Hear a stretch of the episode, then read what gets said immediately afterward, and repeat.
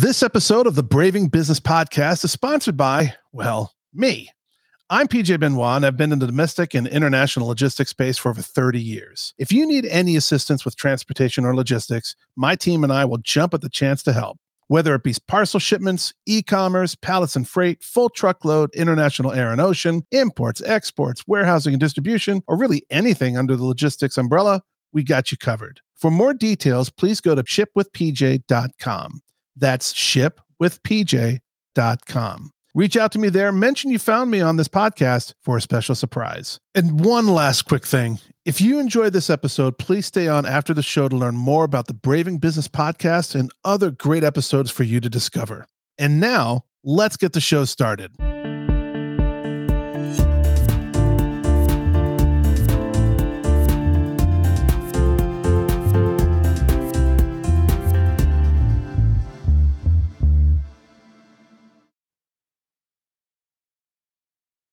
Welcome to the Braving Business Podcast. I'm your host, Tal Zlatnitsky. Today, I am not joined by my co host and executive producer, PJ Benoit. He's traveling, but I am joined by a wonderful guest, James Henderson.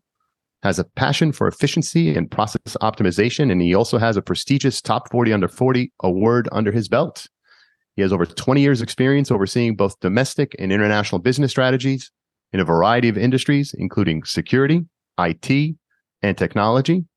James was previously the president and COO of publicly traded firm Avigilon, which he led up to and through a $1 billion acquisition, proving that you don't have to be Ivy League to make it.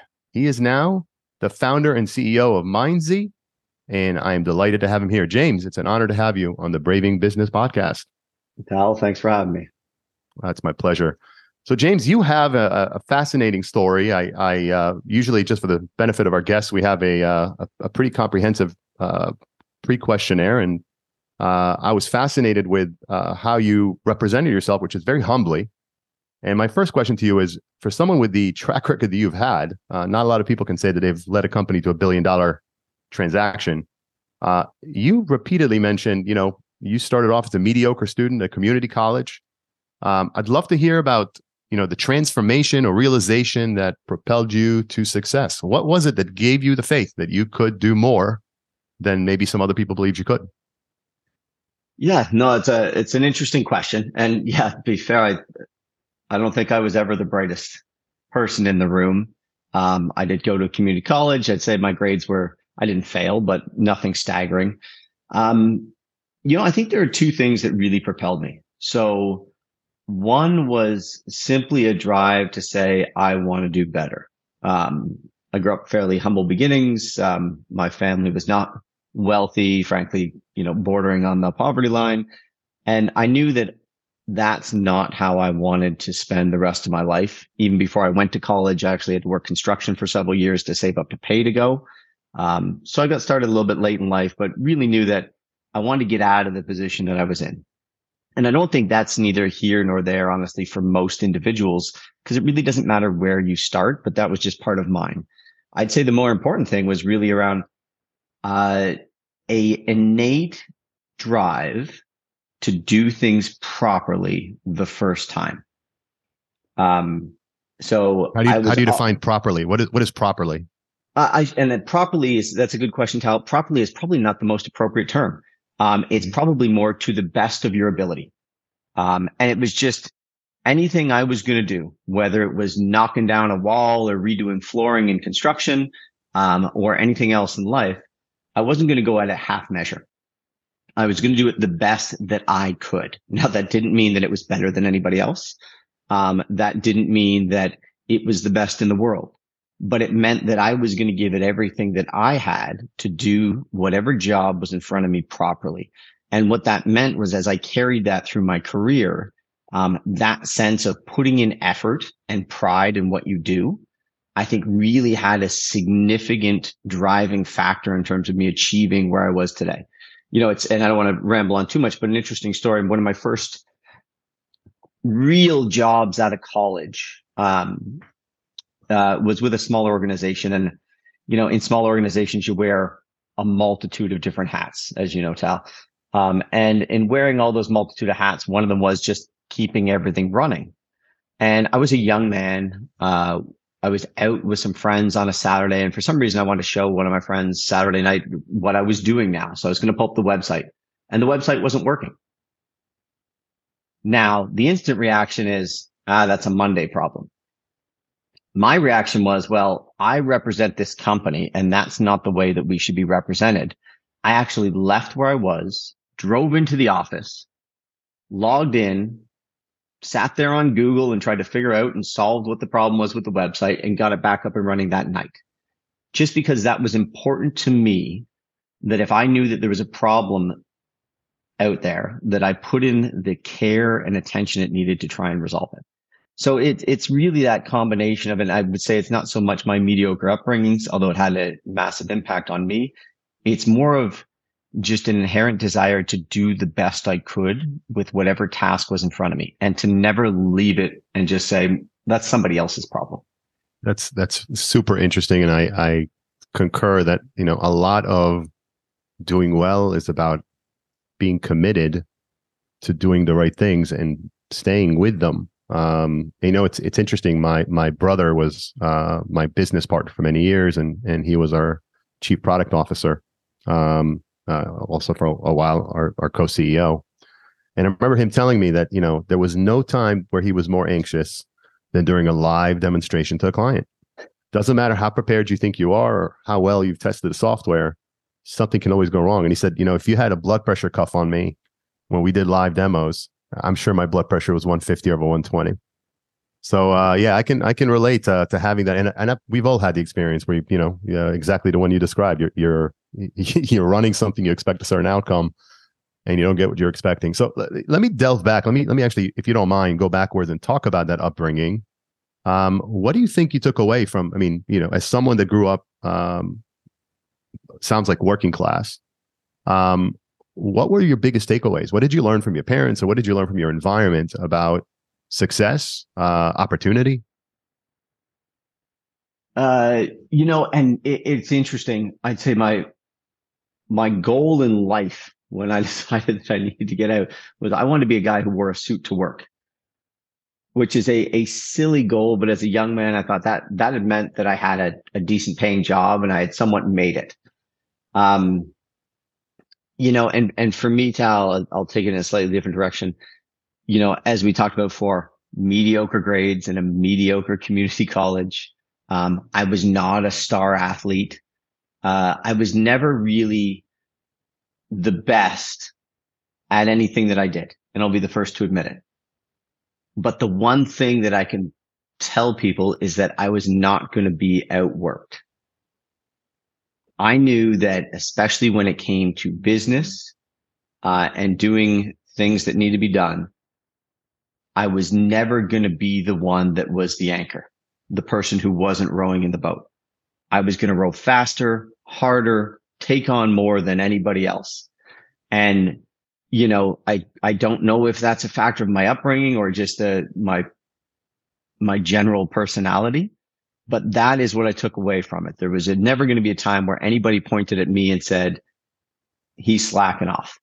And I carried that in, in everything, not just business, but also construction. And, you know, honestly, Tal, maybe part of it was the fact that I was never that good in school.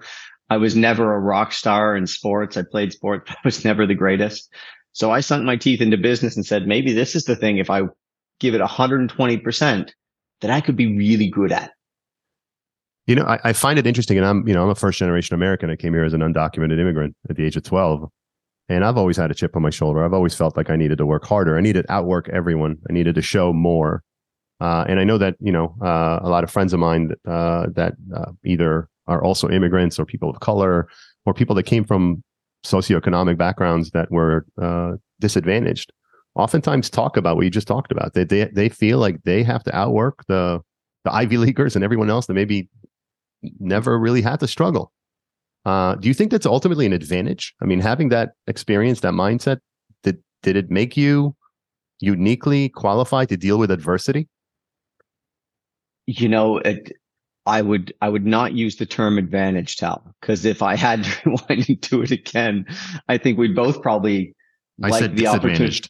yeah, yeah, or disadvantage. I, you know, yeah. the the mm-hmm. reality. I do yeah. think it makes you disadvantaged um, because and it'd be nice to have an easier path. Imagine an easier path with that same mentality and what you could achieve. But the reality is we didn't have it. And I think to a certain degree, it does shape you um, into being that person who is, and, and I think drawn to success, but also I think success comes from what you are doing, right? Because of that mindset to achieve and to over deliver, um, it is almost inevitable that you get to accomplish greater things. That doesn't necessarily mean you end up being Elon Musk or, uh, but but it means that you can accomplish things in life. Yeah, I, I can relate. Um, you know, let's talk about setbacks. Um, you know, you started your business career, even when you outwork uh, everyone else, even when you're you know willing to put in 120 percent. And to be honest with you, I don't think there's such a thing. I think 100% is plenty. If you can put it in every day, you're you're doing well more than most people who uh, are satisfied putting in 50, 60, 70%. And by the way, there's some days where 50 or 60 or 70% is all you can do. It's not about doing 100% necessarily every day. There, there are going to be days where maybe you are doing the equivalent of 150%, and other days where it's 50, but consistently giving it your best, as I think what you're talking about.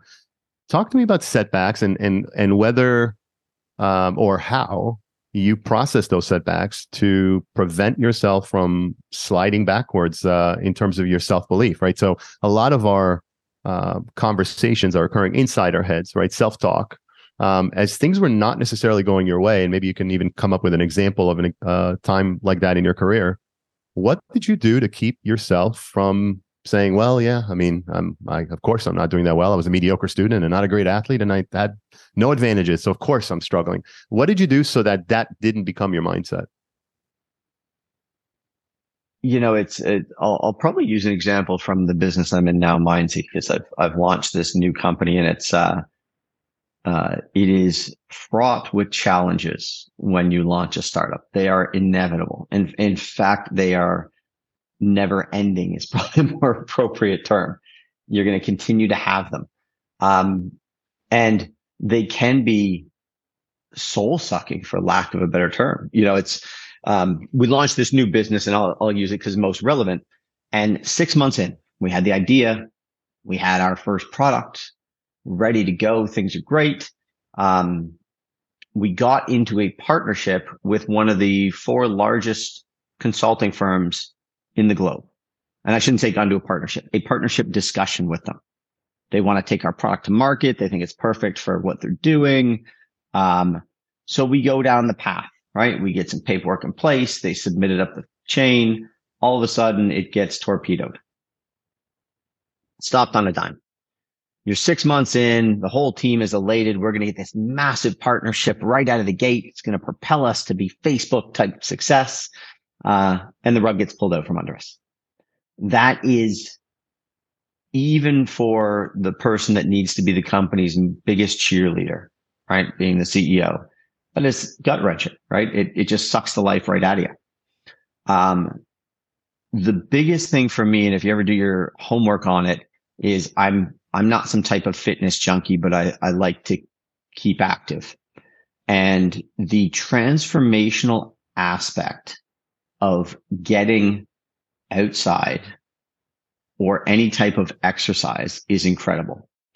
So when I have these, these major defeats and we all get them, it's inevitable in life. Um, I like to take a few minutes and do a reset. Get outside, go for a walk for an hour. If you're a runner, go for a run. If you like going to the gym, great time to go to the gym. If you like biking, go biking, right? If you like to hike, go hiking whatever you're doing, take half an hour, an hour out of your day and go reset your own mind. Get those endorphins pumping and it, it allows you to come back, shake it off and get back at it with a veracity. Cause if not, if you're sitting in the same chair, doing the same thing for the next eight hours, you're stewing on it. And it is without shaking it off, it is a massive anchor that you're trying to drag forward and you need to just break it off. And I think for a lot of, I would say even startups, probably more so, but even anyone in business, they don't take that time. They're too busy. I don't have 20, 30 minutes. I don't have 45 minutes in the middle of my day. but what they miss is the massive value that it brings to their own mental state in taking those few minutes and how that allows them to, all right, cut it off. Let's shake it off and let's get on to the next thing.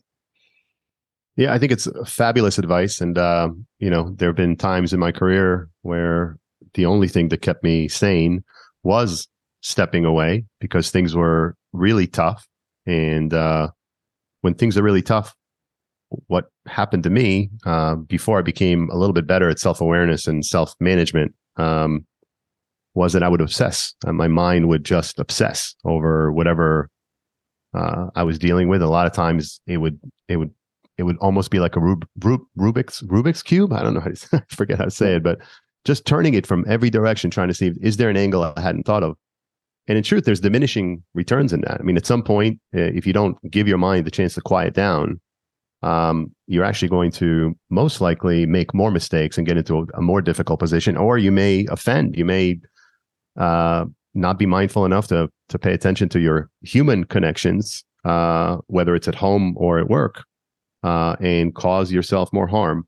Um, tell me, talk to me about self talk. I mean, when you talk to yourself, uh, uh, how hard are you on yourself? How how capable are you of being gentle with yourself when you, you make a mistake or things don't go your way? You know, I I, I would say I, I tend not to be overly hard on myself. I don't know again, Tal, if you go to my upbringings, I was never the best at anything. So it's not like I had these expectations that you're going to be number one, right? And why aren't you number one? I was never one, number one. So it was never really my point of, um, my point of being able to find myself was the fact that I had to be perfect and had to be the best. Um, it was more of, I have to move forward, right? You have to keep working. You have to keep going at it and you have to look for the little wins, right? So I never held up the big trophy. Um, so I think it, it put me in a mental state where I was more able to deal with failure. Um, because it's, it's kind of what I've experienced my entire life to get to where I am today. Right. And I think failure to a certain degree is inevitable. I think a lot of the people that I see that really have a hard time with it um, are probably because throughout their life, maybe they didn't experience enough failure, right? So if this is the first time that you're getting told that, you know, you're not good enough, what you built is not valuable enough, right? You're on the wrong path. Uh, it can be devastating for someone who hasn't dealt with a lot of failure in the past, I think. Yeah, you know, it's interesting as as I'm as I'm hearing you talk about that. One thing that comes to mind for me is the kind of parenting a lot of people do. I, I'm I have three adult children, um, and uh, my ex-wife and I uh, did not believe in coddling them too much. We wanted them to experience life. We wanted them to experience setbacks and also learn to self-advocate. Advocate. Um, I don't know if you have any children, but how, how do you practice this? You know, how do you practice this in in in your life? And what advice would you give our our listeners about building resilient children? Yeah, I'd say this is a, a dangerous topic. you know, trying to teach people how to parent or tell them what the best way to parent is. I have no idea. You know, I have two children, but I, you know, um, I am not an expert at it. I don't know if there's such thing as being an expert at it, to be honest. I approach the matter the same way that my life taught me, which is I expect you to work hard. I don't care if you score the most goals. I don't care if you never score a goal. I don't care if you have a hundred percent or you got 80%, but I want you to give it your all. And anything you do, if you give it your all, then you should walk away proud. Don't walk away thinking that you have to be the smartest or the best person. Walk away competing with yourself and not others.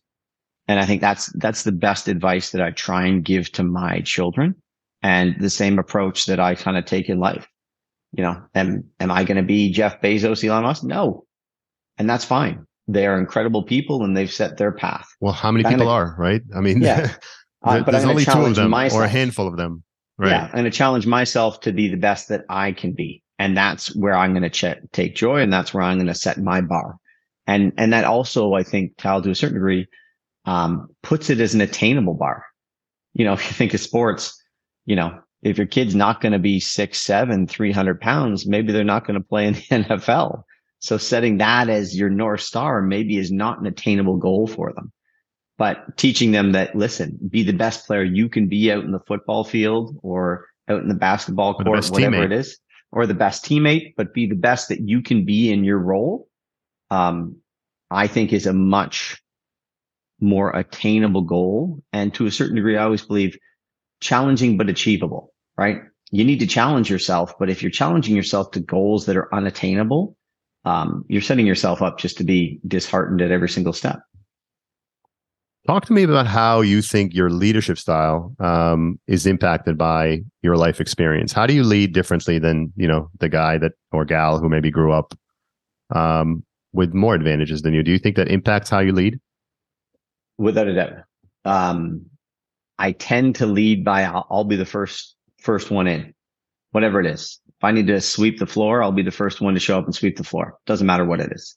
Um, but at the same time, I, I'm, I also don't, I'm not a tyrant, right?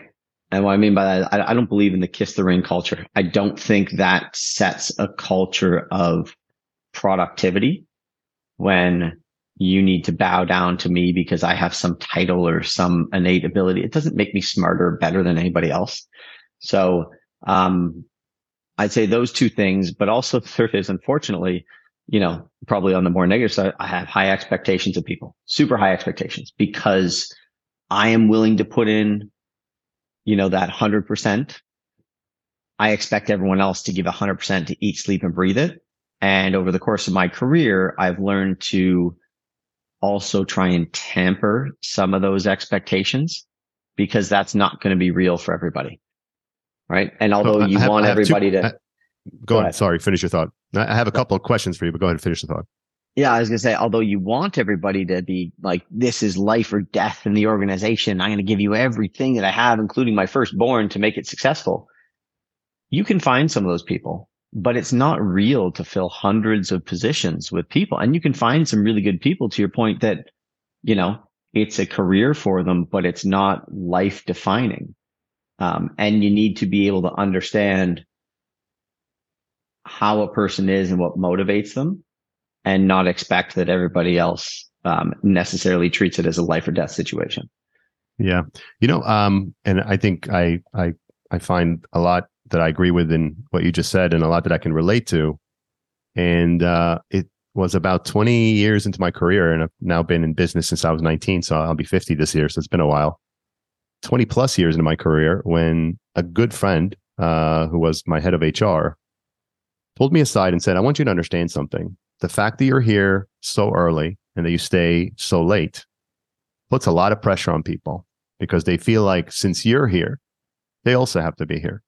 So you talked about being the first, which is, by the way, a very common mindset for people like you and I who basically fought our way and persevered our way and just hard worked our way into positions of power and influence.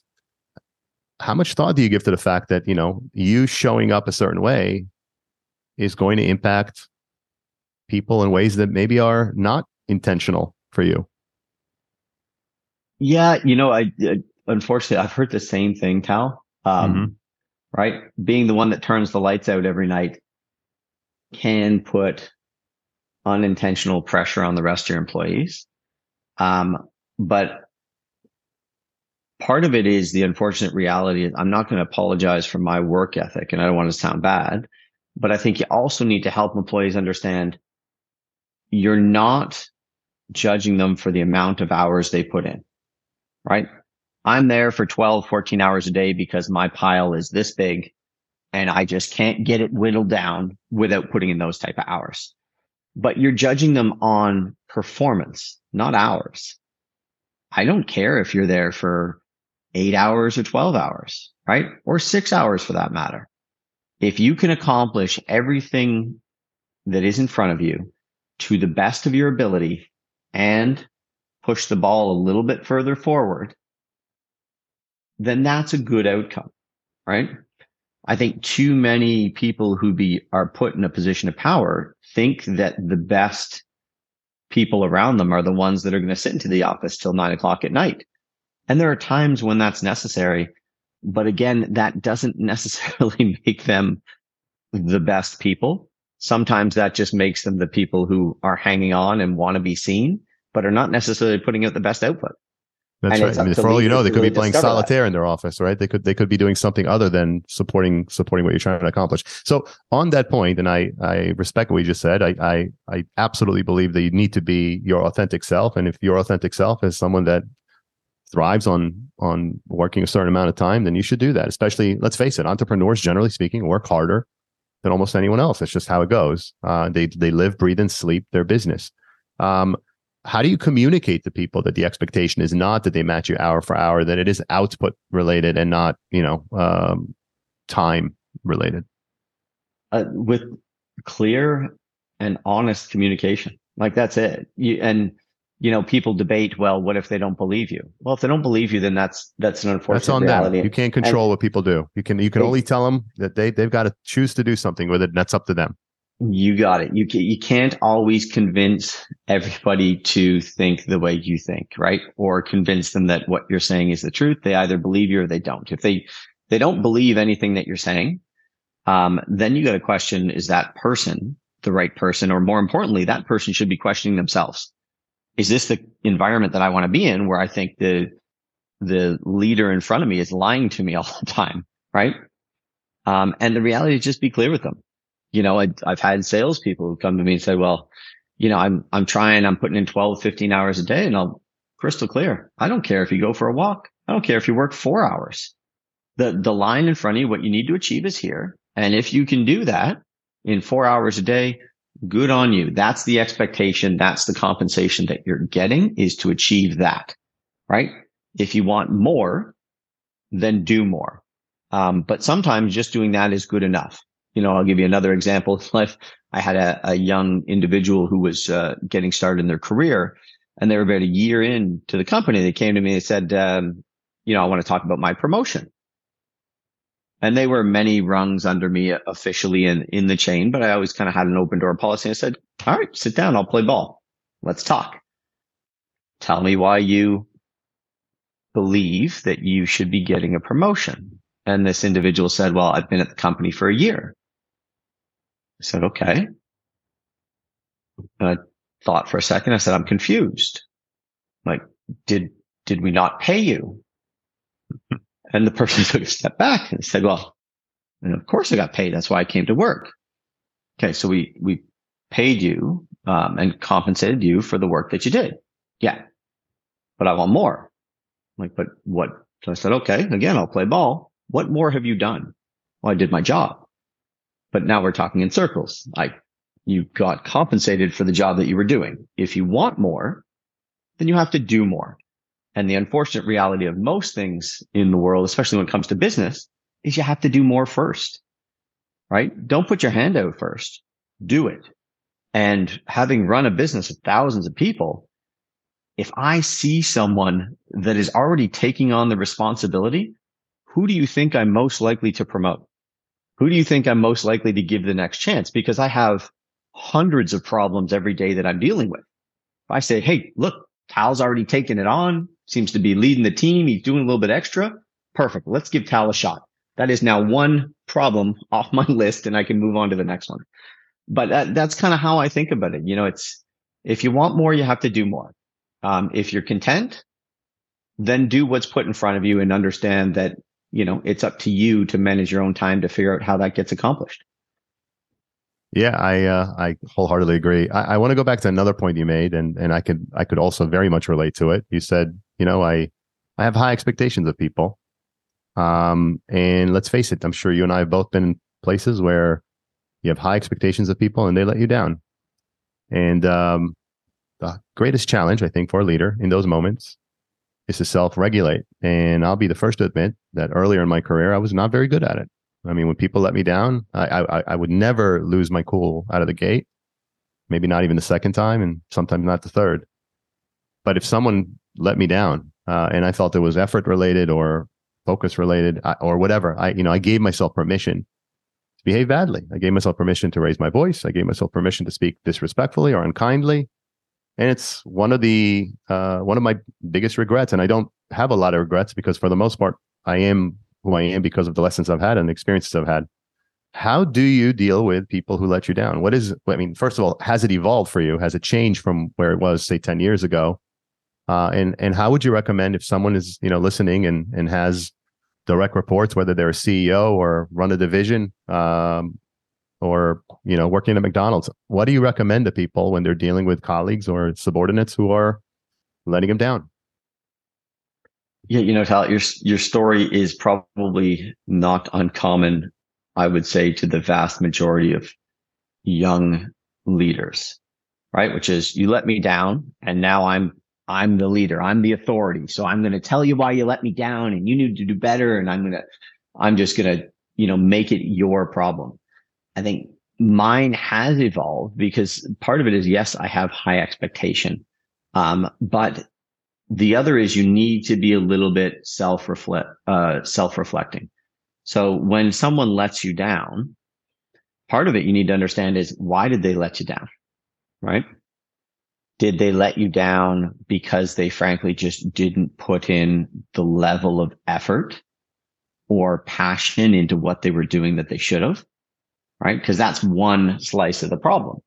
And, and let me but put a word to what you're just describing. You're talking about curiosity. You're, you're saying start with being curious about what happened or why did it happen.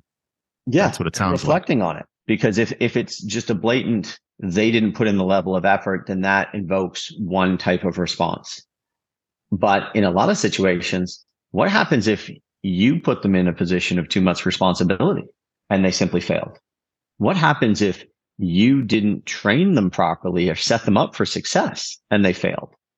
Is that that individual's fault or is that that individual's responsibility or is that yours? And you need to understand that. Now, if you empower somebody with everything they need, open door policy, I'm here to help. If you can't do it, come talk to me and let's work on it together. And they simply choose not to be bothered, then that's a different scenario. Um, but I think in a lot of cases, and the unfortunate reality is people aren't set up for success. And when you're a younger leader, um, you tend to not look at those things and say, well, it's not my problem. You should have done better. Um, and that's not really a fair judgment, I think, of a lot of people um, when you consider it whether they did what they needed to do or not. Yeah, I think excellent. I, I excellent point, and I, I agree. I think it is, in fact, a uh, it is not only a young leader's problem. It is the the the, the leader who is not mindful uh, can can continue to do that well into their careers. And you and I, I'm sure, have run into people, oftentimes very successful people, that never learned that lesson. Um, and for one reason or another, the you know, fate has smiled on them and they've been successful despite it.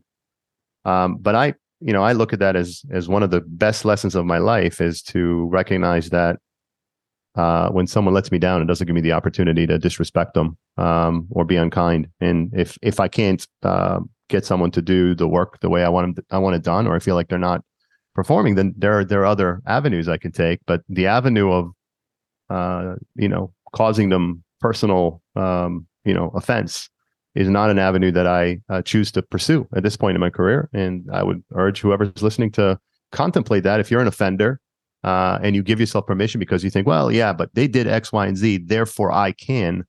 I would uh, urge you to consider whether that therefore I can part is actually legitimate or just you know maybe the the the the the some unresolved issues maybe from childhood that, that you're still dealing with. Um, let's yeah. pivot. I want to talk to you. I want to, oh, by, by all means, if you have anything to comment on that, no, go ahead. Guest. Uh, I want to pivot to uh, to to the fact that you had the unique experience with uh, Avigilon uh, to lead the company through a very significant transaction. That had to have been very exciting, and also, um, you know, probably you had moments of uh, moments of of feeling uh, some doubts or uh, uncertainty about whether things will will happen. You and I, I'm sure, have both been on on deals where you you you get very close and you think you're going to get something done, and then it doesn't happen. Talk to us about what it feels like to to to push a deal that big through. I mean, a billion dollar deal is not is not something that everybody can can say they've been a part of. No, I, I was fortunate enough to be part of it, um, and it was it was an experience, Tal. Um, you know the the reality of that particular experience was it was a public company. Um, so that brings a whole new dimension to dealing with a transaction because now you have um, the potential acquiring party, right? You have the bankers or whoever else is involved. You have your board that you're dealing with, and you also have shareholders.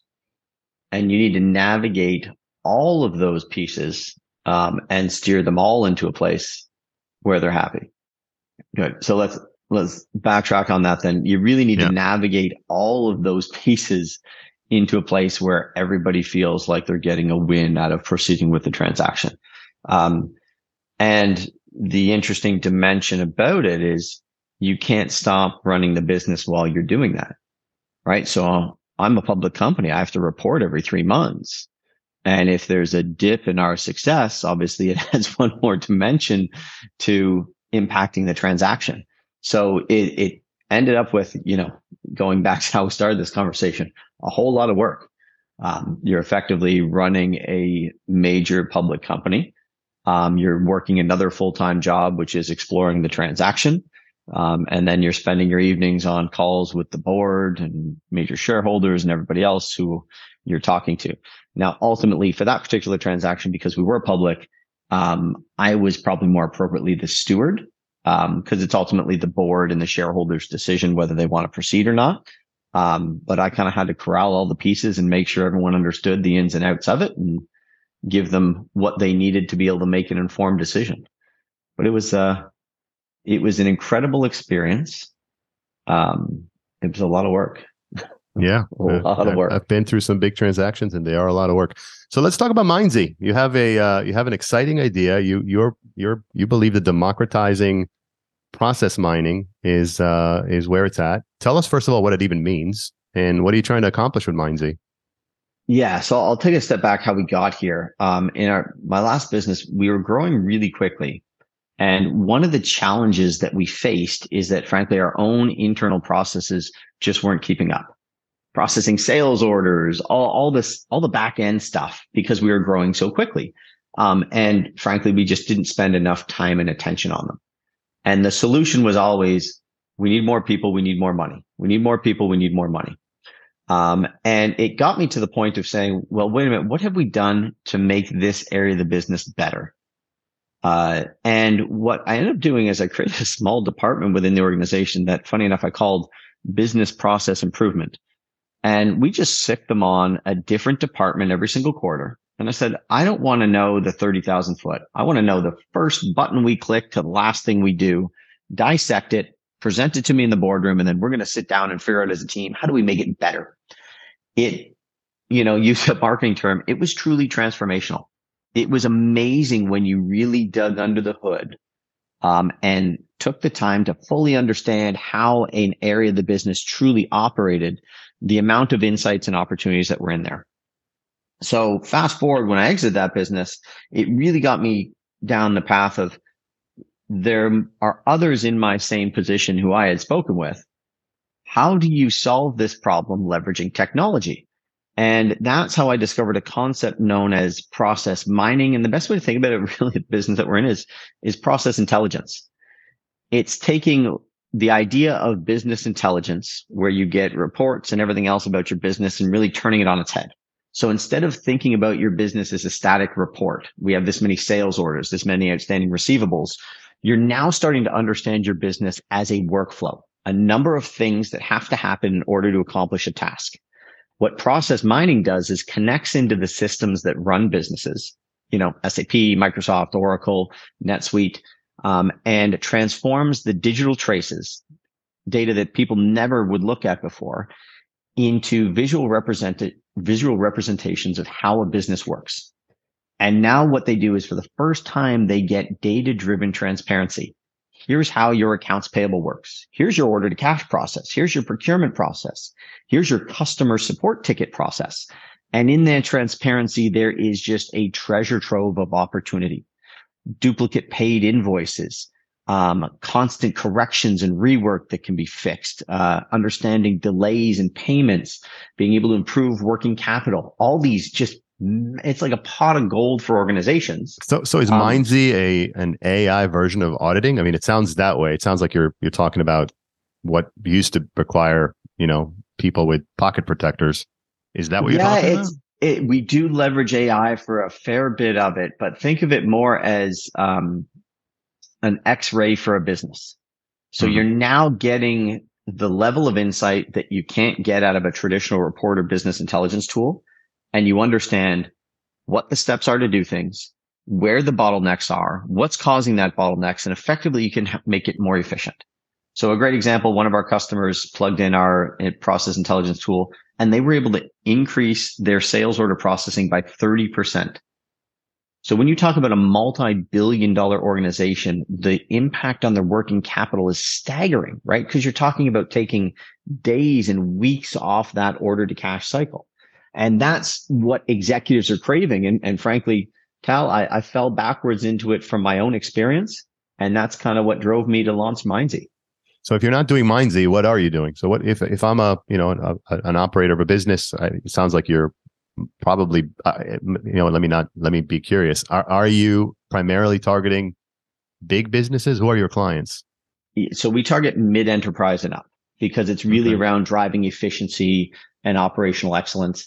Um, if they're not doing Mindzie, they're doing one-off consulting projects. Now we do work with a bunch of the consulting firms. And the reason we work with them is because now they're able to tra- provide data-driven transparency. So mm-hmm. when they make a change and suggest a way to improve a process within an organization, we can say initial state, mid state, ending state, and continue to monitor moving forward. So if they're not doing Mindzie and looking at process intelligence, most aren't doing anything. Um, this is a relatively new category that's just really starting to explode, known as process mining and process intelligence. Um, and it's something that businesses are now just starting to realize that, hey, this is possible, right? We have this data already, and with the right software platform, we can uncover all these secrets. Um, so it's a really, it, it's a very interesting um, space to be in right now. And from personal experience, you know, I've seen it firsthand what can be done, and I didn't even have a data driven tool at the time. How hard is it? To, how hard is it to integrate Mindzie? If I'm if I'm working with an Oracle or or or Salesforce or any of the many platforms out there that large businesses, generally speaking, are plugged into, and they usually also have a variety of other systems that they're deploying. How how much time and how much effort does it take to get Mindzie to be ready to provide you know valuable information back to the business? Yeah. So one of our claims to fame is we're up and running quite quickly. So we have pre-built connectors for all the major systems. So we can turn on and be running very, very quickly for a business with pre-packaged templates and insights. So it's, you know, it's days or a couple of weeks max before they're up and running and be able to take advantage of it. Um, so the onboarding can be quite quick uh, mm-hmm. from that perspective. So, I mean, Mindzie sounds like a, you know, an innovative business on the cutting edge. Uh, and whenever you're in in an innovative business on the cutting edge, you make certain assumptions about the market, about how the market will respond.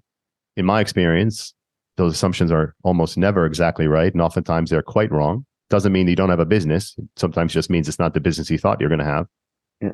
What can you talk to me about assumptions and how, first of all, how do you challenge your own assumptions and uh, how do you respond when when the market's telling you, well, you know what, with all due respect, James, we think it's going to be X, not Y. Yeah, you know, it's it irrespective of your experience, you're 100% right, Tal, that it's it's fraught with challenges. Um, and really, when you launch a business, uh, you're coming up with a thesis.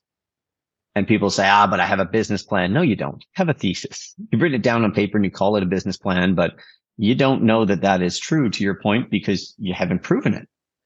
So you start off with this thesis of this is what I think the market is. This is the opportunity and this is how I'm going to solve that problem. Um, for me, it's about constantly challenging your own assumptions. And I want to be crystal clear for your listeners. When I say that, that is not mean pivoting. Because if you are pivoting, you're going left, you're going right, you're going left, you're going right, you're going up, you're going down. What you're doing is a giant circle over and over again, wearing a hole in the ground and you're not making progress anywhere. It is vastly different from what I like to think of as challenging your assumptions because at every stage, you're going to face, like we talked about, those challenges, right? Those massive hurdles, those gut wrenching losses. And they're going to make you sit back and say, you know what? I made a giant mistake. We, we picked the market wrong. We chose the wrong product. We can't beat the number one competitor, whatever that might be. Um, but the real the reality is you really need to challenge and just reaffirm the assumptions that you made. And sometimes that's as simple as constantly communicating that to people. Well, why? What is it you do? Why does that matter? And if you can't articulate that, um, then you really need to think about your assumptions.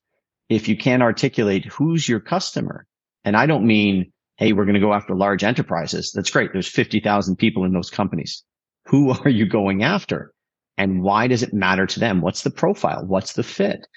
Um, and constantly challenging those assumptions and forcing yourself to reaffirm that you're on the right path. Now, sometimes that means you got to bump a little bit here and there. Um, but generally you want to constantly reaffirm that you're on a path towards success and that the assumptions that you made are accurate and keep testing them. Never assume, even if you get some early success, even if you, you land a bunch of cons- customers, like we're off to a great start. We've got Fortune 500 businesses and all kinds of things. That doesn't necessarily mean that all the assumptions that we've made are correct. So they still need to be reevaluated and, and challenged as the business continues to grow. Yeah, I would I agree and I also think that it's important that you make it safe for people who report to you and work with you to know that if even if an assumption was yours, even if a strategy was yours, if it's not the right strategy, they need to speak their minds and know that it's safe, that they're not going to be judged harshly for uh, speaking truth. Um, in some organizations and with some leaders, that's that's not easy. So making it easy on your team, on your colleagues, on your subordinates to speak truth to you uh, is a really big part of being able to take something in a you know like what you're doing in a a new kind of idea and a new kind of uh, a new kind of way of going after something um, inevitably there's going to need to be some modifications to the strategy. And it, that takes that takes a village. You know i tell that statement is probably something that your listeners should be writing down because the the other problem that I have with businesses when you look at these wildly successful leaders and we could name all of them the biggest companies in the world right now.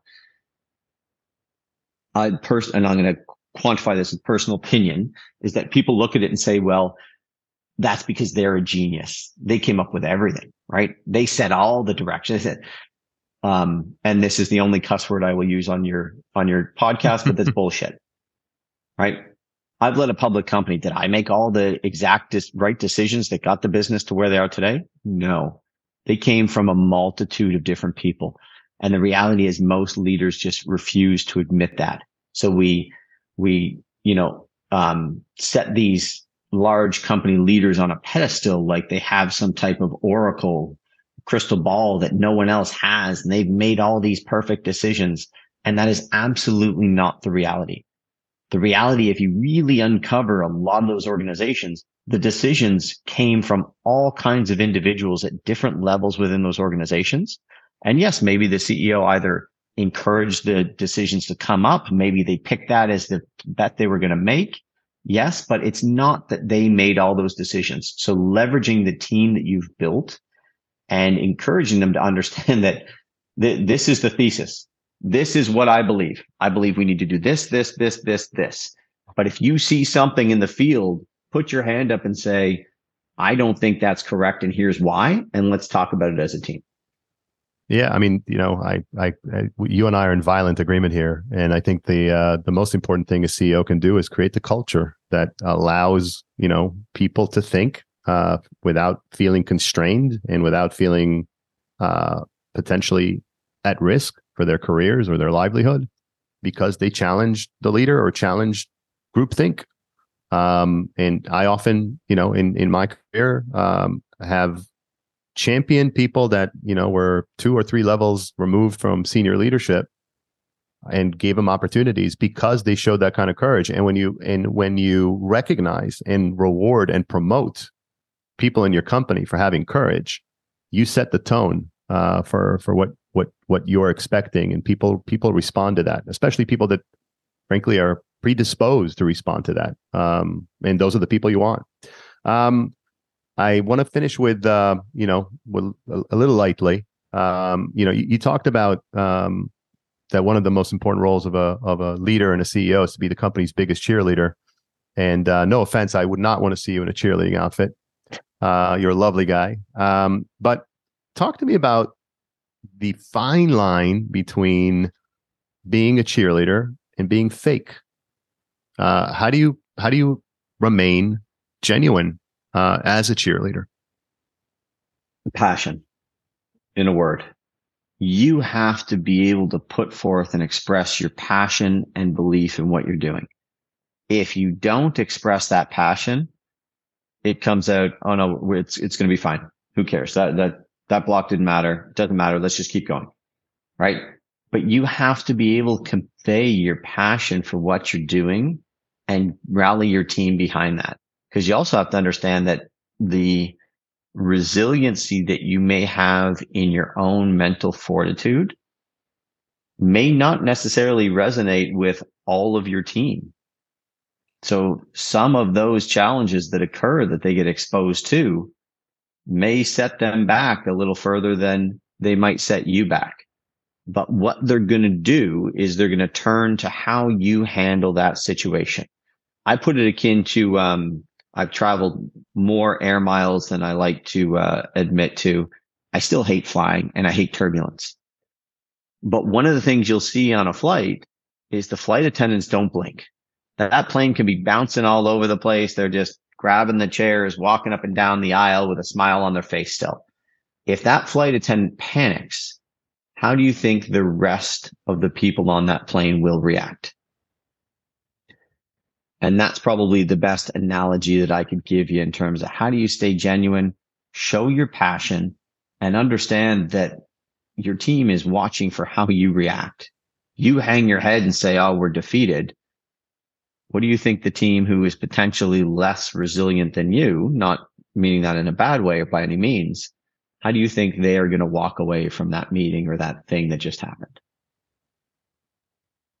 Our guest today was he's a an extreme some very cool thing and is running a company that I and uh, it's been incredible. I think you've been uh, very transparent and forthcoming and I believe a lot of our guests will uh, will will will learn a lot from what you what you said and how you said it. So I want to thank you for being my guest. Um, I want to wish you continued success. And um, you know, if anyone needs to reach you or wants to reach you, how could they do that? Uh, probably the best bet is go check us out at our website www.mindzie.com. I'm also on LinkedIn, so look me up and and always to help um, are always happy to help wherever I can guide someone along the way. It's kind of my little bit of giving back. But Tal, thank you so much for having me. It's been an absolute pleasure. Take care, James. Thanks. And that's a wrap, folks. Like what you heard, want to support the show?